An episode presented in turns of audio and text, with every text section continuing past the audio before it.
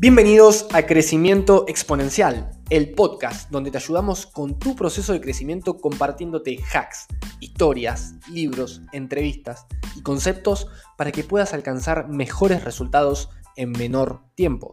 Pero grandes resultados no son todo para nosotros, sino que nos enfocamos en ayudarte a disfrutar cada parte de tu proceso de crecimiento aprendiendo de jóvenes que hacen. Somos Franco, Mati y Santi, tres emprendedores en los comienzos de sus 20 años y queremos ayudarte a vos a crecer exponencialmente. ¿Estás listo?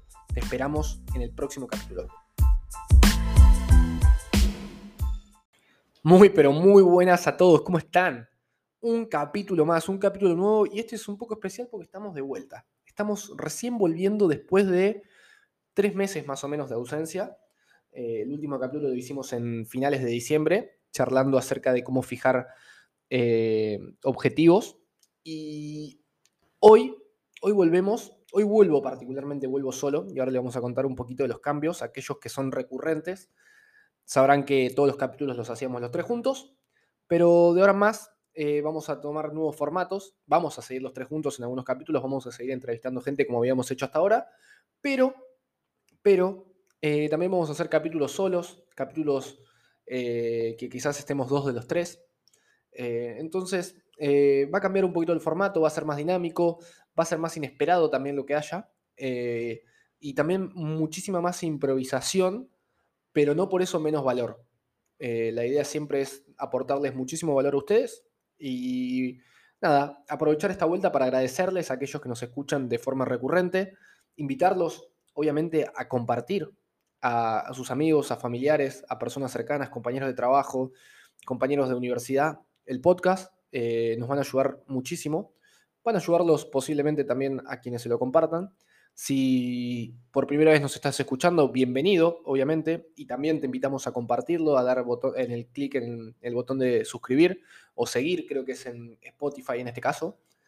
Eh, pero nada, eh, bienvenidos y hoy vamos a charlar de un tema muy importante que está estrictamente relacionado con nuestra ausencia y con los orígenes de este podcast, que es el largo plazo.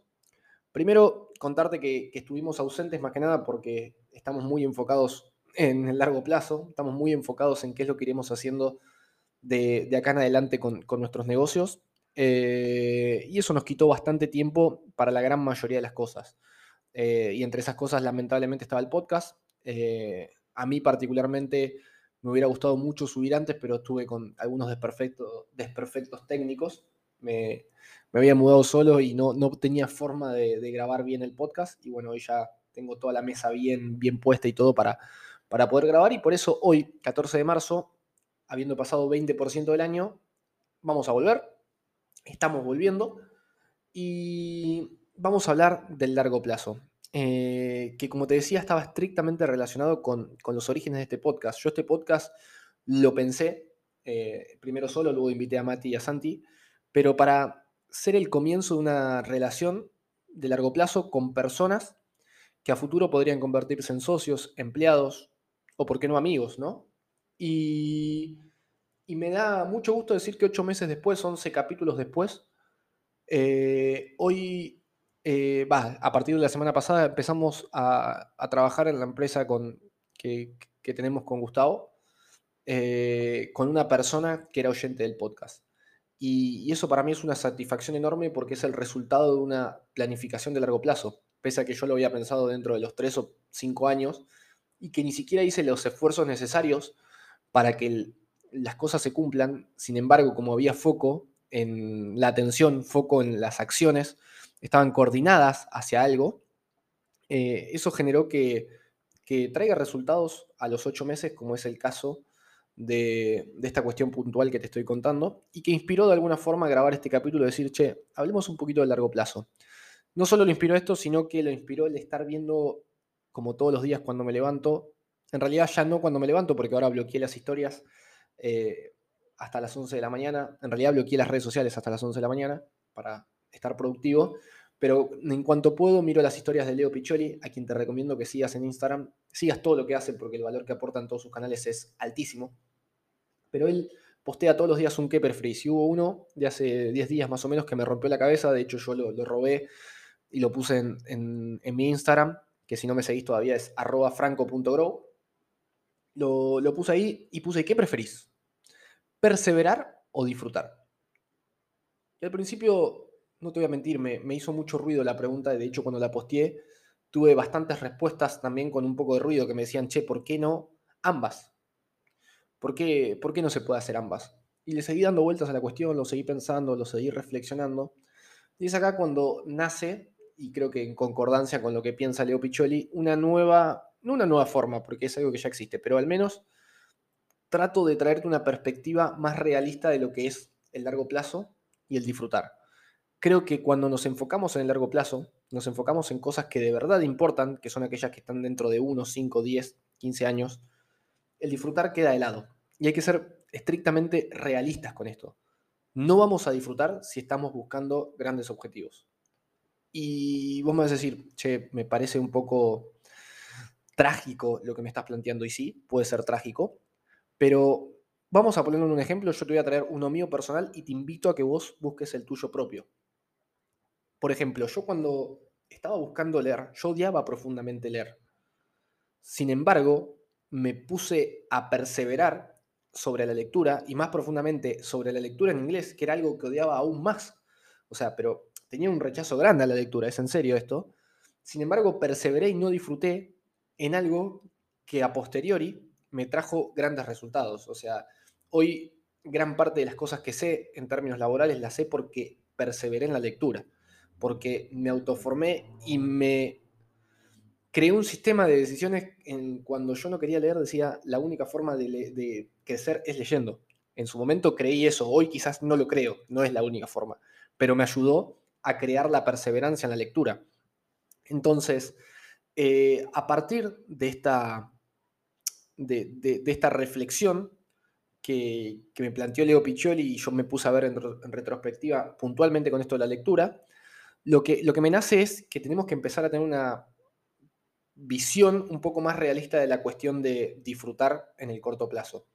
Que, o de disfrutar la vida, o la vida es una y hay que vivirla. La verdad es que, por más trágico que suene, cuando queremos alcanzar cosas de largo plazo, la gran mayoría de las veces va a implicar no disfrutar. Eso no implica que no disfrutemos el proceso. Eso es otro tipo de construcción que nosotros debemos hacer. El hecho de disfrutar el proceso de lo que estamos haciendo es, algo en, casi que va la automotivación y el autoconocimiento.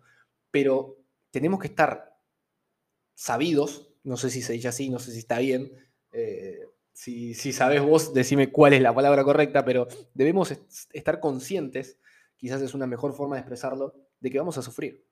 Cuando pensamos en el largo plazo, vamos a sufrir, vamos a no disfrutar, hay que hundir el disfrute del corto plazo. ¿Por qué? Porque nos va a traer mayores resultados, mayor disfrute de largo plazo.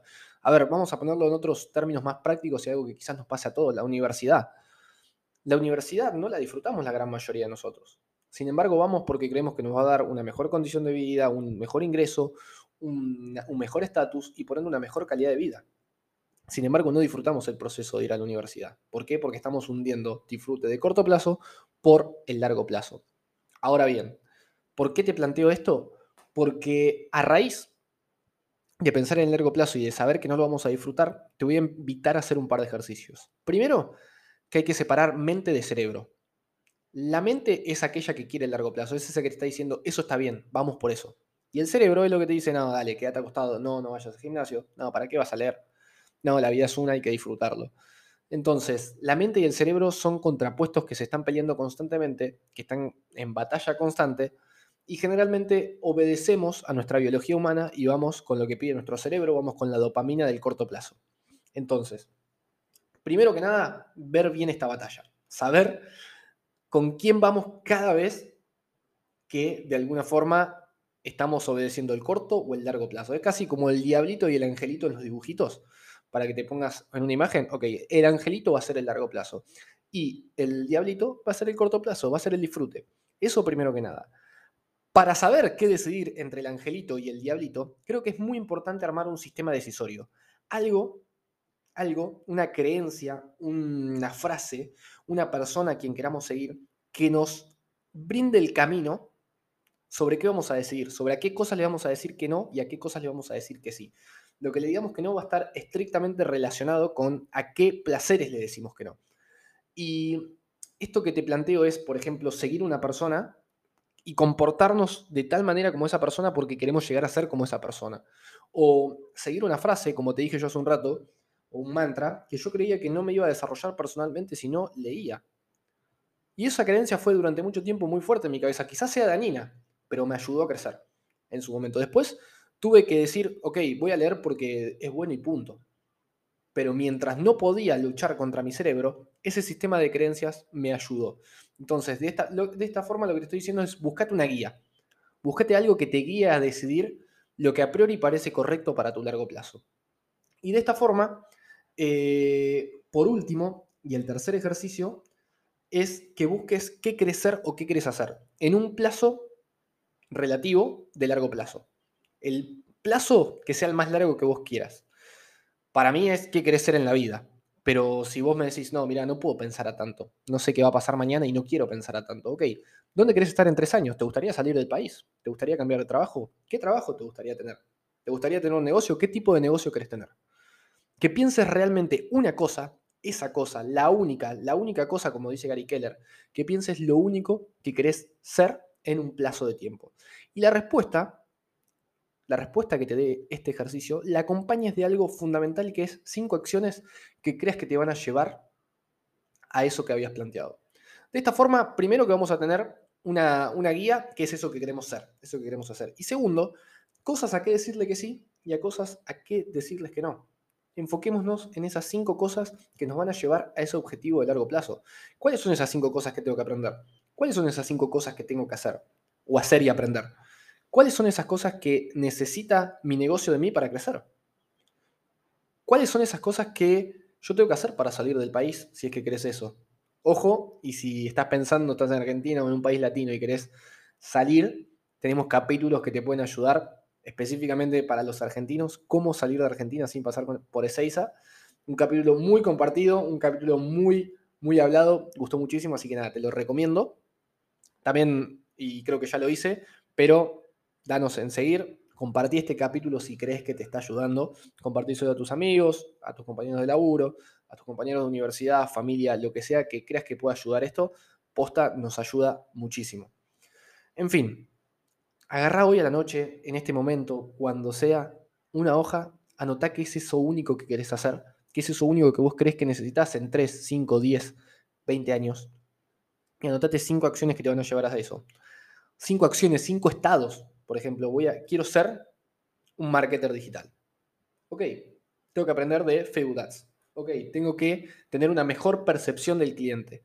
Tengo que em, empezar un negocio para testear y después poder venderle a otros mis servicios o empezar mi negocio y quedarme con eso e ir mejorando. O, por ejemplo, quiero salir del país. Ok, necesito la visa, necesito tales documentos. Necesito saber primero quizás qué países son a los que puedo salir sin necesidad de una ciudadanía. No lo sé. Vos sabés bien cuál es tu camino y cuál es, cuál es ese lugar al que querés llegar. Pero es necesario que te lo plantees y lo escribas. Es necesario que lo tengas claro para armar ese sistema de decisiones y saber a qué le vas a decir que no y a qué le vas a decir que sí. En qué vas a enfocar tu recurso más escaso, que es el tiempo. Eh, como te dije, esto lo planteo porque mis últimos tres meses estuvieron muy ligados, pero muy ligados, a decisiones que van a transformar nuestros próximos 3, 5 y 10 años. Eh, porque veníamos muy abrumados, veníamos diciéndole que sí a muchas cosas por la ganancia primaria, la ganancia de corto plazo, que era una ganancia económica. Pero eso no estaba alineado a quienes queremos ser. Como organización hablo y como persona también. No estaba alineado a lo que queríamos hacer en la vida. No estaba alineado a lo que estábamos pensando en construir. Y fue necesario parar un poco la pelota, incluso tener quizás algunas discusiones más arduas, porque sean con vos o con otras personas, no van a ser conversaciones fáciles y empieces a decir qué es lo que vos querés ser y hacer en la vida, no importa el plazo, pero lo más a largo plazo que puedas y cuáles son las cosas que te van a llevar a eso. Por eso, esta es un poco la invitación. La invitación es pensar en largo plazo, focalizar en perseverar, no en disfrutar, y armate un sistema de decisiones. Armate un sistema, una guía que te permita saber qué es lo que tienes que hacer. Realmente espero que te haya servido mucho este capítulo. Nuevamente te invitamos a compartirlo a amigos, familiares, compañeros o lo que vos creas que, a la persona que creas que le pueda servir. Y te invitamos a que seas un oyente recurrente de este podcast. Para no perderte nada, obviamente me puedes seguir en arroba franco.grow en Instagram y sosafran en TikTok. Y nos estamos viendo, obviamente, en el próximo capítulo.